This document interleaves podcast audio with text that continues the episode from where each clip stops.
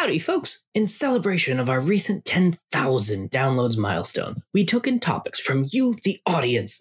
Today's topic is brought to us by Tori Christensen of the League of Ultimate Questing podcast, a Portland based show very much worth checking out. Good evening, Rifters. This is Rifts and Rules, the 5e D&D podcast where we go through the many 5e books and talk about various rules and your gameplay experience. I'm Nathan, the Dungeon Master of Riftwake. And I'm Remy, a player on Riftwake and a dungeon master myself. And today, we're here to talk to you about immortality. Ah, I am super excited for this topic. It is one that I have gone on many, many a Remy rant about just in other partially related episodes because it is a subject in which I have intense just interest and appreciation for just so many things that it gives access to as a DM for the sake of world building, which we'll definitely get into uh, later on for this. So, how many ways are there in 5th edition Dungeons and Dragons for a being to become immortal? Two ways. Three, five, six, ten. Correct. To be honest, I also cannot actually give a definitive number on how many there are because there are some that are just open to interpretation. So, to start off, we're going to go for the tried and true, like known things that work. And then we can tangent off a little bit more into things that might work or just ways to give your character an extended lifespan without actual immortality. So, one just fun thought for immortality in general is the fact that there are different interpretations of what that actually means. So it is some way to prevent your character from death, but there are options on how a character can choose to go about that. So, generally speaking, it can be summed up as preventing the soul from moving on in some way, or by enhancing the body in some way to prevent death of old age. And either is good, both is better if you can pull that off. But there are so, so many of both categories.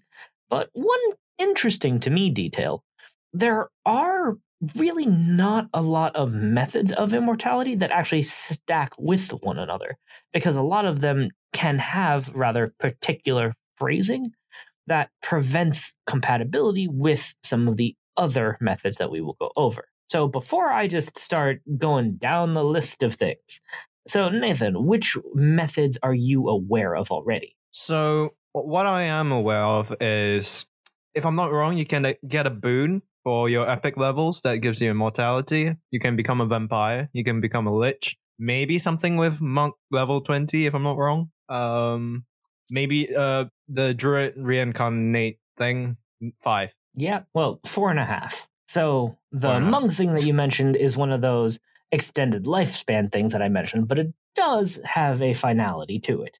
But we will get to that a little bit later on. Uh, hopefully, at least. It's entirely possible that I get cut off for time in this one again, because boy, are there a lot of methods of immortality. So I'm not actually going to focus as much in terms of like doing full reads on the various methods because I do want to focus more time after that into actually going over implementation of immortality in your worlds.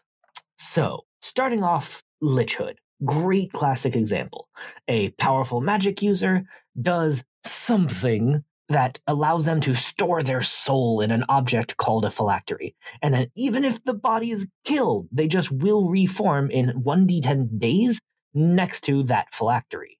And that is awesome. However, there is a rather big downside in 5th edition liches in particular, which is that instead of simply being a container for your soul, that a lich is required to feed souls to its phylactery in order to maintain that state.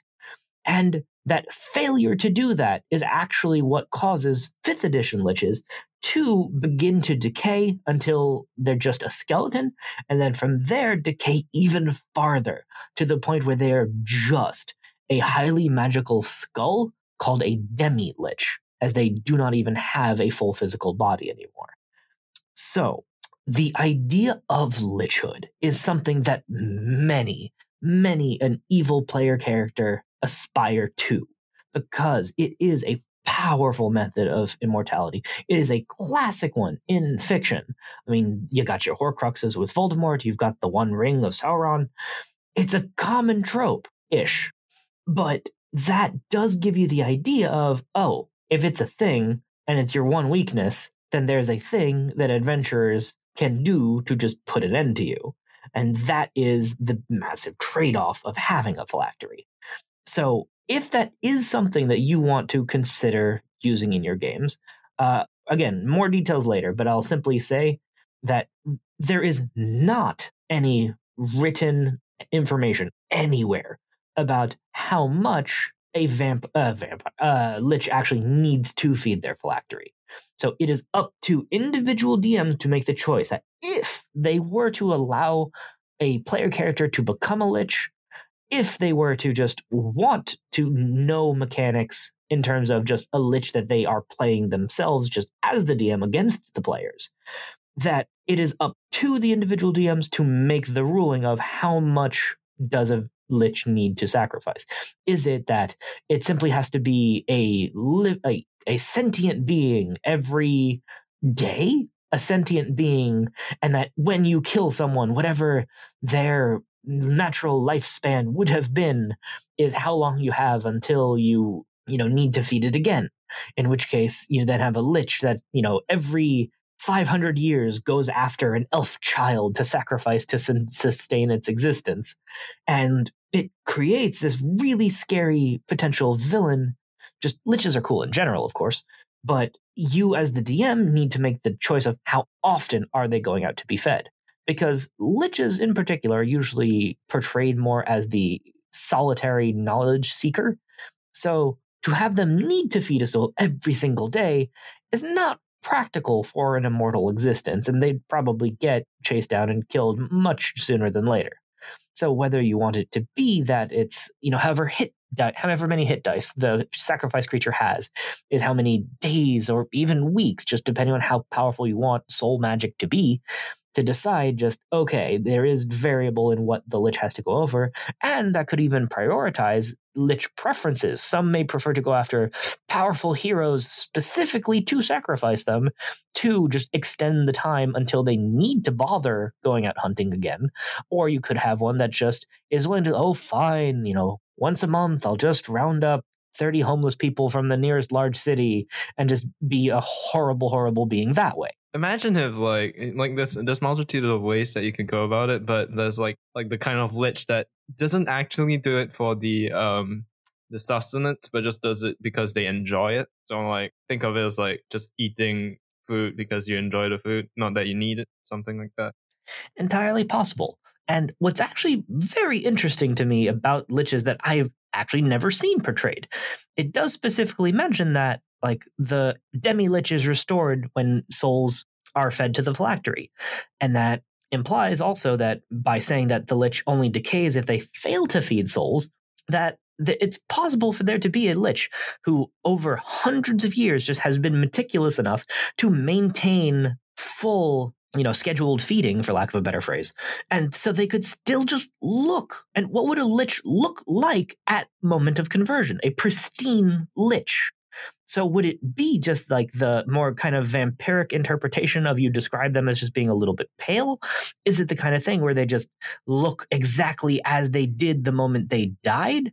In which case maybe they have some kind of like stab wound through their heart as part of whatever ritual you invent to create the lich and just having there be this creature that is unknown as a lich because it is not a skeleton creature could be really fucking cool uh, anyway, that is a lot of ranting on liches. I should move on because this is not a liches episode, unfortunately, for the moment.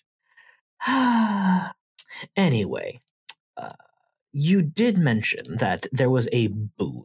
So, for reminder's sake, what is an epic boon? So, an epic boon is effectively what you can get once you hit that point where you've, you're level 20 And as a dungeon master, you still want to reward your players for uh, gaining experience by doing quests and such, right? And what it essentially does is it gives your player what is like a basically a feat worthy of someone who is above level 20. So one of which is the one that gives you immortality. Boon of immortality. You stop aging. You are immune to any effect that would age you, and you can't die from old age. And there is very, very specific phrasing in this boon that makes it so very important. So, one method that a lot of people think about in terms of immortality would be the resurrection spells that exist in D&D. However, a huge majority of them have one very important stipulation. You can only restore a creature that has been dead for no more than X amount of time that didn't die of old age and that isn't undead. So, looking at resurrection for that particular phrasing and even onto true resurrection, the ninth level, most powerful resurrection spell in the game. Creature that has been dead no longer than 200 years and for died and died that for any reason except old age. If the creature's soul is free and willing, the creature is restored to life with all its hit points. So there is nothing in those resurrection spells that will allow a creature that has died of old age. I mean, So, it does kind of make an odd sort of sense where if you revive that that body that isn't able to stay alive, it'll just reappear and just fucking die again because the, the the reason why they die is because their body wasn't able to take you know to to live any longer. Yeah. So, of course, me being the person that I am, my brain immediately just begins arguing with itself. So, wait, what would that count as for a, you know, mostly healthy human who just has a stroke and dies in their 50s? Is that death by old age just due to a faulty heart? Like, what exactly does dying of old age mean? Because you don't die of old age, you die from some organ failing. That's what kills you. Yeah. So, what exactly is that? Is something that you know is unlikely to honestly come up for most players because in most situations it is pretty clear cut. But just the fact that the boon specifically mentions that you no longer age and cannot be aged are both simultaneously very interesting facts because there are some you know ghost type creatures that are able to like artificially age characters to the point of death of old age which is awesome and scary and part of why they're such a cool creature. But this one boon which is only available again to level 20 characters is something that a d&d world is incredibly unlikely to ever see come up in most situations unfortunately uh, I have mentioned a few times before, but I am actually running an Epic game myself. And what's interesting to me is that I introduced boons to players and actually went the DM like farther step of allowing them to pick their own boon when they did something that deserved that. But the fact that no one in my party actually picked immortality. And I just think that that's pretty fascinating that we have these level 20 characters. They do not know if they'll ever be able to gain another boon again. But the idea of immortality, just as a goal for an individual, is always a very interesting plot in fiction that does make use of it. So, in a D&D game, now let's move on a little bit now into the implementation side of things. The question to be asked, how common is immortality in your game world? Uh, Nathan, go for it. So in the world of Riftwake, right, immortality is it it isn't common by any measure, but it isn't actually seen as a great thing because a lot of the mythology that revolves around it involves a lot of uh, sad people and sad old people, and and a lot of the immortal people in my world are sad old people.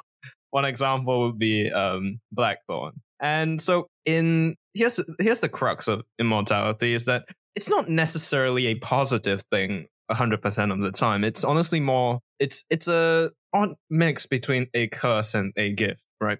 Where okay, sure, you get to live forever, but there's certain things that that creates. is like you just lose people that you know, so on and so forth. And which, in which case, people don't. There's, there are very few people who seek out immortality, and those that do find it very difficult to achieve immortality because though it is easier to achieve immortality than uh, in my rea- in the in Riftwake, it's easier to achieve immortality than resurrection. It is still rather difficult with Riftwake being a rather low magic world in some aspects, um, especially in high magic aspects where to do with life and death itself. And on the topic of high magic worlds, then, if you have methods of immortality be a thing in your world at all, and we will talk more about that specific question in just a moment, it is hugely important to consider how many immortals are out there. Because in a high magic world where there's any example of a form of immortality to build off of and to tweak and make variations of, then there will be people who just want to either improve upon the method or have there be people just okay there are x methods known of immortality and you just pick the one that best suits your style. And then the result being how many are out there. So if you have immortals in the world how do you as a dm plan for them and plan around just their existence out there and honestly, that's a tricky question because it depends on how high magic are you talking here. So I have leaned far into that spectrum. So I'm just going to go ahead and say that actually kind of spoilers in case any of my players happen to be listening to this because this is actually stuff they still don't know even after all these years. Immortality is a relatively common thing in my world in some form or another. So there are not just known immortals, like there are a lot of people in the world who just are known to be immortal. There are people who you know, oh yeah, if you give that person X amount of gold, you know, they can sign you up for uh, you know, some amount of immortality.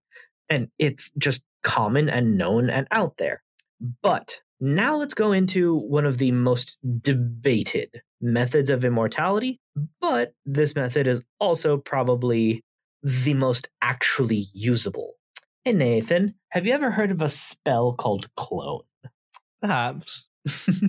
so, Clone is an eighth level wizard only spell, but what it does is grow a duplicate of a living medium creature as a safeguard against death. It has a pretty high uh, cost of reagents that get consumed. Excuse me. It has a pretty high cost of reagents that get consumed by the spell, but by the time a character is able to cast 8th level spells, they probably have got wealth to burn. But what makes Clone especially effective is the fact that it is an 8th level spell.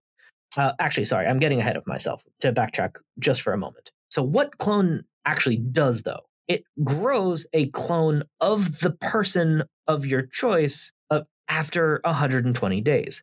And all that you need to grow the clone is a cubic inch of flesh of the creature to be cloned. So if you technically just like fought someone and like cut off a pinky or some just, you know, awful, awful like skin flap off their arm or something, like it Ugh. is possible, is the point, to get ways of this that aren't willing. For the most part, it would be willing people to make clones, but that's just an angle that came to mind that I just found to be interesting. But anyway, what happens though is that once you have grown this clone after 120 days, if the original creature dies, the soul transfers to the clone, provided that the soul is free and willing to return. The clone is physically identif- identical to the original and has the same personality, memories, and abilities, but none of the original's equipped. Uh, the original creature's physical remains, if they still exist, become inert and can't thereafter be used to restore be uh, can't thereafter be restored to life since the creature's soul is elsewhere. Uh, so yeah. Oh, also I skipped one of the most important lines by accident. Pardon me.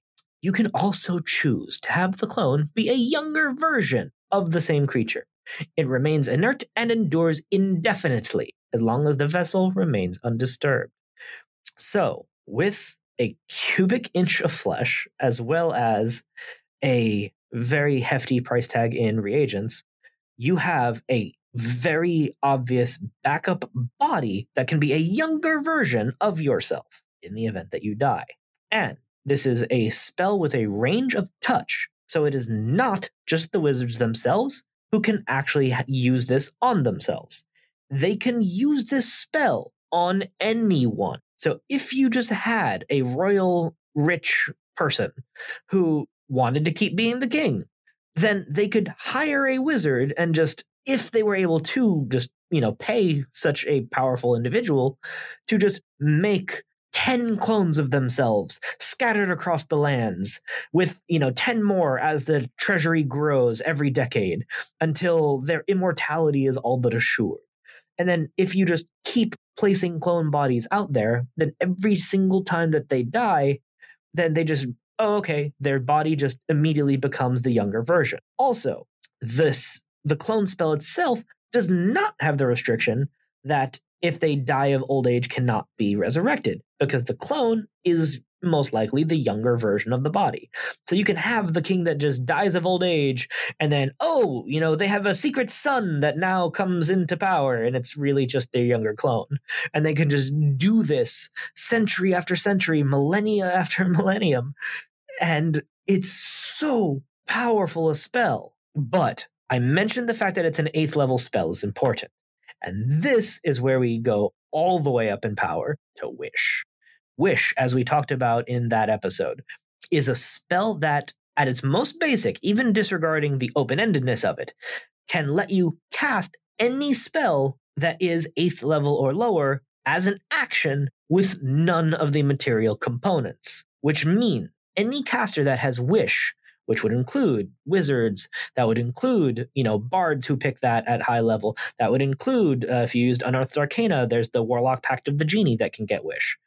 Any individual that can cast Wish can cast Clone as an action without needing that cubic inch of flesh or any reagents because no material components when using wish in that way. And that is the peak of d&d shenanigans because that would mean then that every single day with their ninth level spell slot, a caster could give themselves another clone body somewhere. Yeah, so th- there was one thing that I was thinking about clone um, that actually would apply to an instance where someone wouldn't want to be cloned because it says there that the clone is inert until the main body dies and the guy return now goes to the clone. So say you have somebody who um who is quite dangerous and such, but they have all sorts of um, channels and such that make it so that they're easily revivable. What you do, kill them, you have a clone ready. That clone is in jail or something. It's like in the prison. There you go. Easily They kill the themselves. Go to their backup backup clone. Well, that's a fair point. Right. But, that's the point. Um, this w- is w- so hard to stop. But the the fun thing is that imagine that you could. It, it would be amazing as a torture method because you would just be able to just do it again and again and again. They would just keep on coming back like, and die again. Uh, yeah, that's one of the fucked up things that they don't need to be about, willing. I don't think. Think about a wizard who has a thousand clones out there and think, okay, I think I'm safe enough because I have clones everywhere, and okay, I'm good. And then just is willing to devote that to someone who pisses them off, and then you can have them be just in the event of you know being tortured to death that the body may just still corpse be there, and then just the new one wakes up in the basement. However, there is an oh, out oh, just for such things. Of your own corpses. So that just makes you question the will to live. The soul has to be free and willing to come back. That is a very important oh. distinction, oh. and that is well, the that only sucks. real limit on the clone spell. But that's the question. If you are like, let's say it's a player character that is getting tortured by a wizard with clone, does that player character feel that their character wants to come back more than they want to escape what is being done to them? And that is a hell of a question that could be explored just as a story moment in a D&D game that I've certainly never seen played out in that way. Just how to as a DM focus on that free and willing to what choice would be made in that situation. Like there are I mean, so many definitely story a very moments. hard question, right? because most of us, in in the face of such a reality, if you were tortured, most of us aren't exactly sure how we would react, and there's probably some of us who would be like, maybe I would, you know, just give up at a point. You know? Yeah, it's it's so strange to think about because there's implications too that aren't super addressed that I just am curious about, which would be let's say I had a, you know, 15-year-old version of me as the clone in my vessel. So Oh, I no. die, I wake up as 15-year-old Remy. I have all of my memories of normal, but then I have the hormones of 15-year-old Remy again. 15-year-old Remy was not the smartest individual. So I, I'm very curious. Like, would you suddenly have just like weirdly impulsive princes actually be like the just going on vacation, you know, dead king? Like, how open do you want this to be? Because it is no components for anyone who casts Wish, and because it's replicating an eighth level or lower spell, this does not trigger the potential loss of Wish as open wishes potentially can. So there is no danger and no cost of someone using Wish to create clones. But it also can get crazier. This is also one of the only methods that specifically does not say about dimensional barriers, basically. You don't have to be on the same plane to inhabit a clone.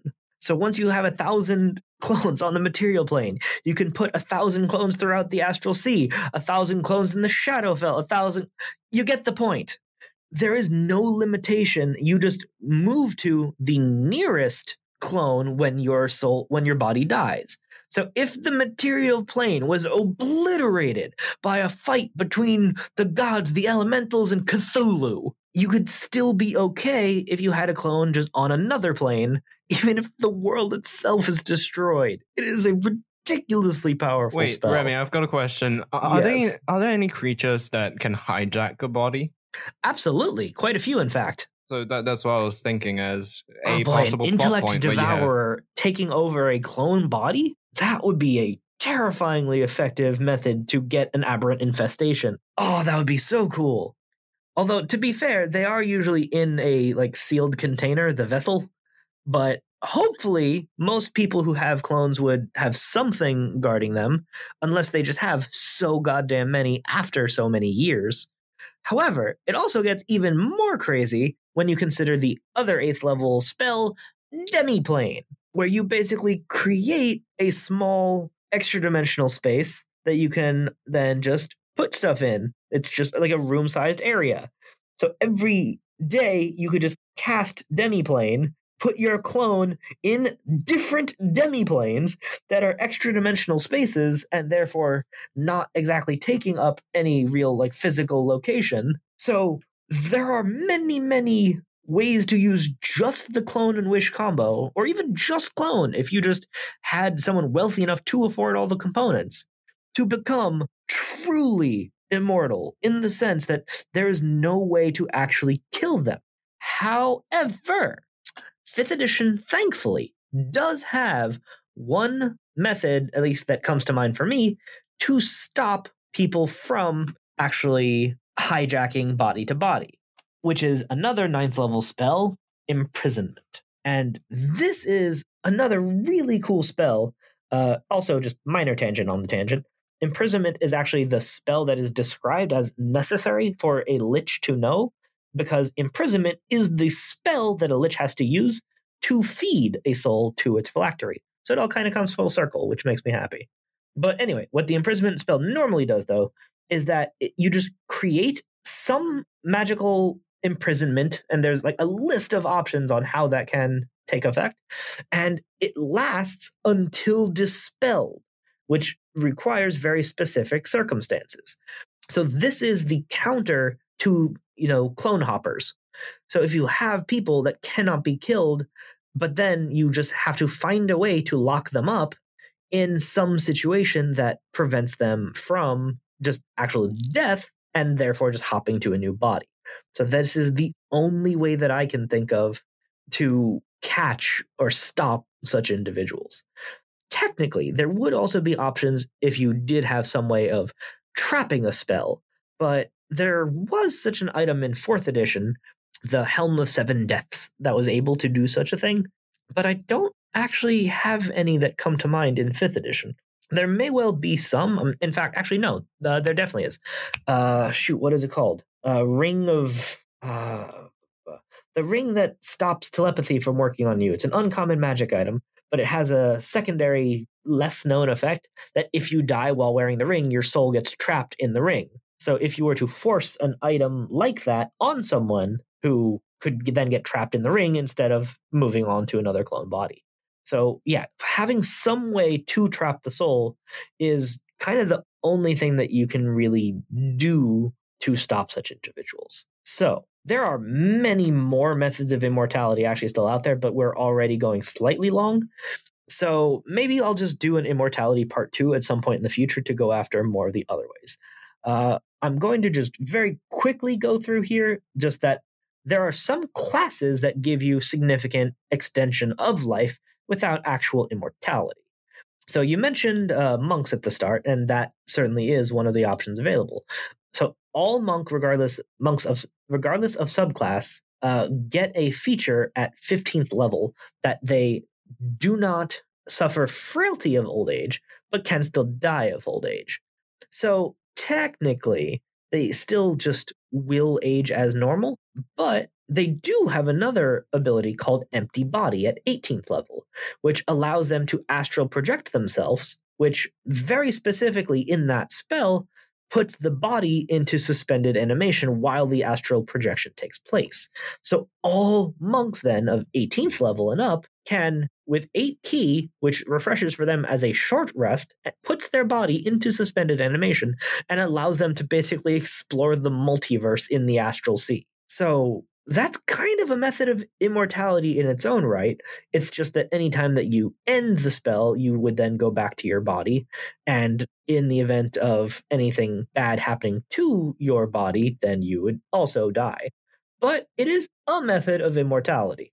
Also, paladins at uh, 15th level with the Oath of the Ancients gets a Undying Sentinel feature, which also has them suffer none of the drawbacks of old age and can't be aged magically. So, again, reducing the downsides of aging, but not quite as useful. However, druids is one area it gets kind of nuts. Timeless body at 18th level. Every 10 years that pass, your body ages only one year.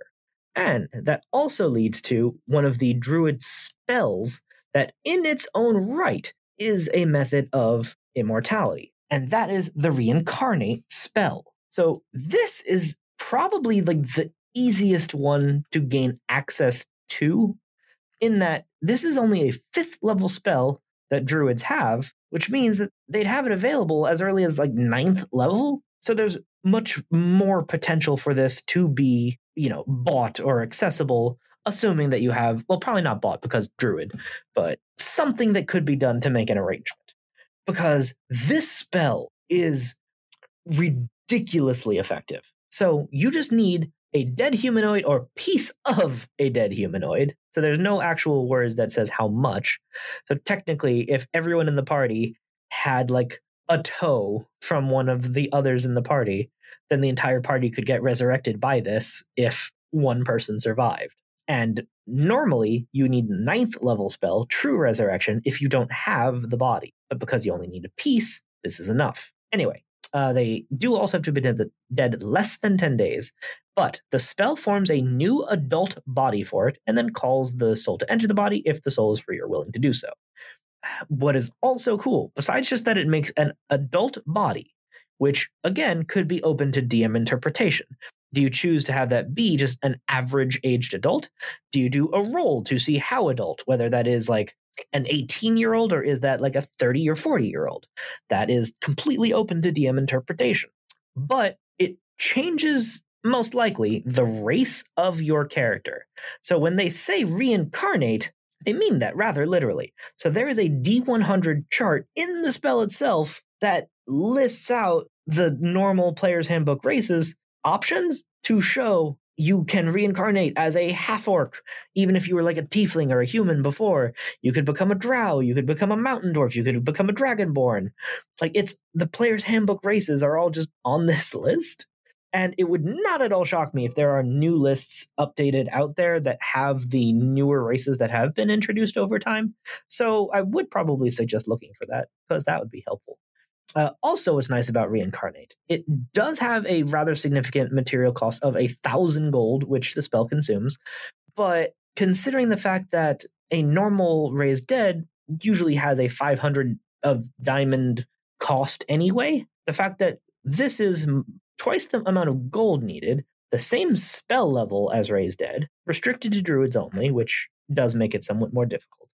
But the fact that you do only need a piece of the body and the fact that again because this creates an adult body if you had like a druid in the party or just a friendship with you know a druid for some long period of time in game then you could very easily just make the arrangement that okay you know they will just reincarnate you every 50 years you know so as soon as you start getting gray in your temples you just reincarnate into a new adult self into just some other race mostly and that's just a weird thing to think about just that a fifth level spell does give a method of immortality that works.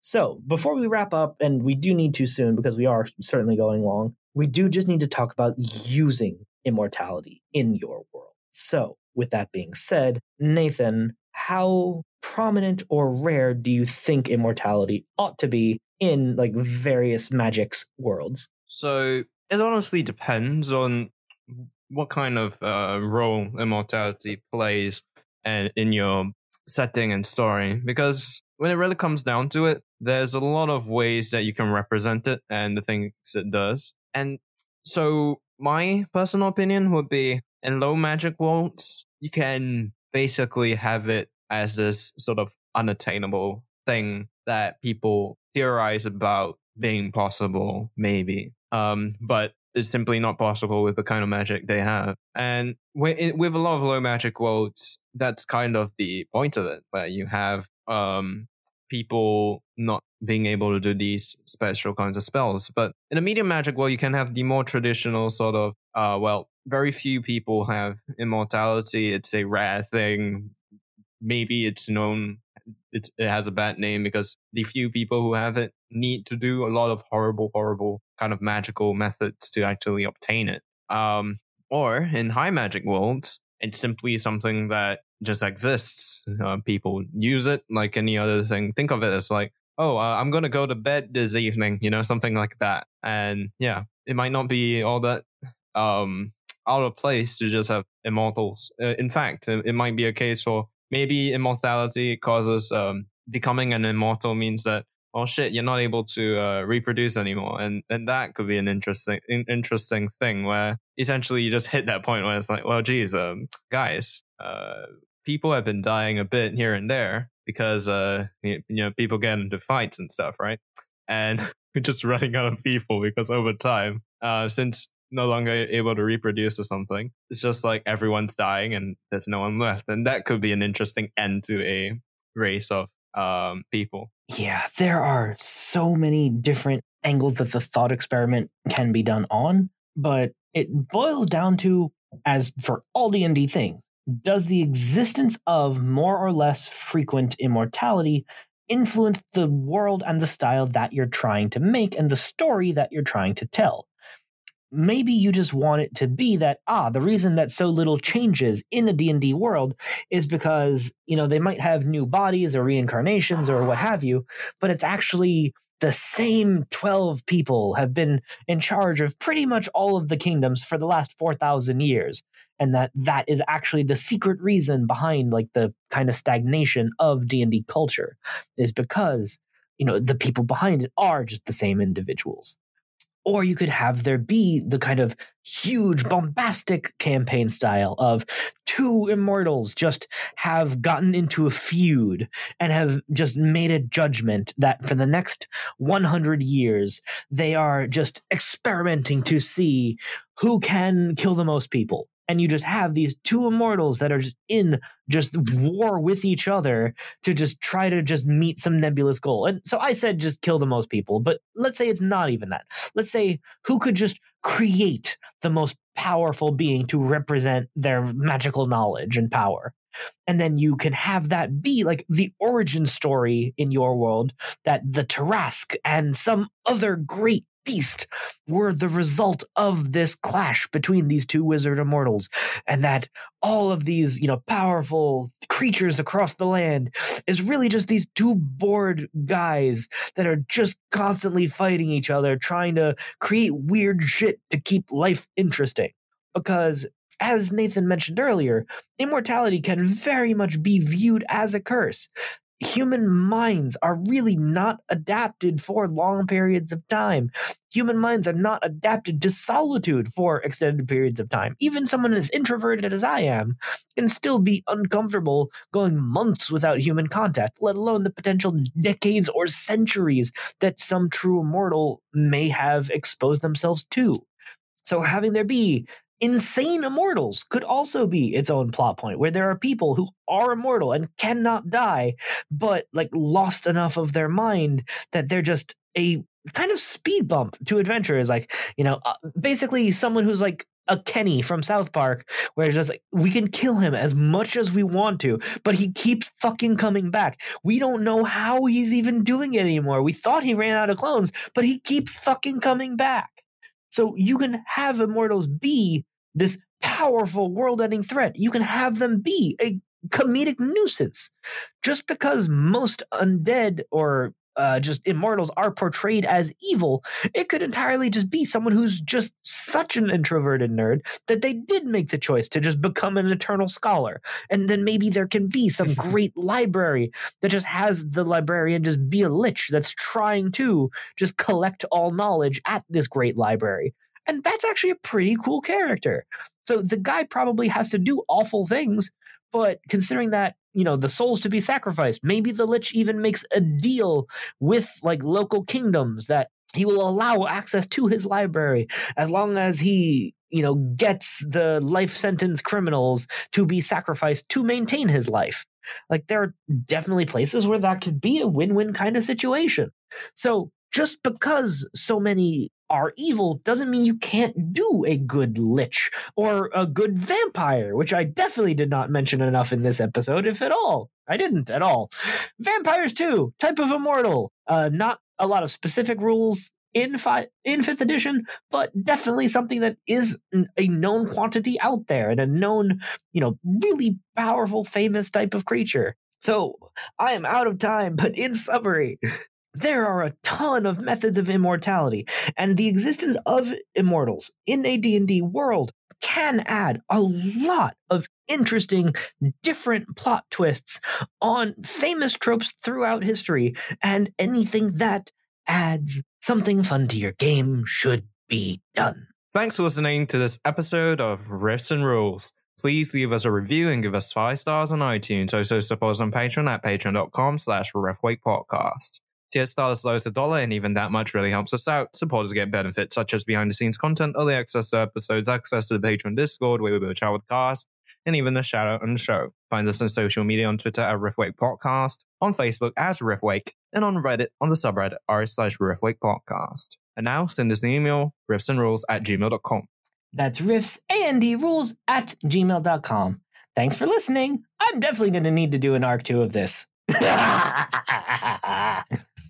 Support for this podcast and the following message come from Corient. Corient provides wealth management services centered around you. They focus on exceeding your expectations and simplifying your life. Corient has been helping high achievers just like you enjoy their lives more fully, preserve their wealth, and provide for the people, causes, and communities they care about. As one of the largest integrated fee only registered investment advisors in the U.S., Corient has deeply experienced teams in 23 strategic locations. Corient has extensive knowledge spanning the full spectrum of planning, investing, lending, and money management disciplines. Leverage Corient's exclusive network of experts to craft custom solutions designed to help you reach your financial goals, no matter how complex they may be. Real wealth requires real solutions. For more information, information, connect with a wealth advisor today at corient.com. That's C O R I E N T.com. Corient.com.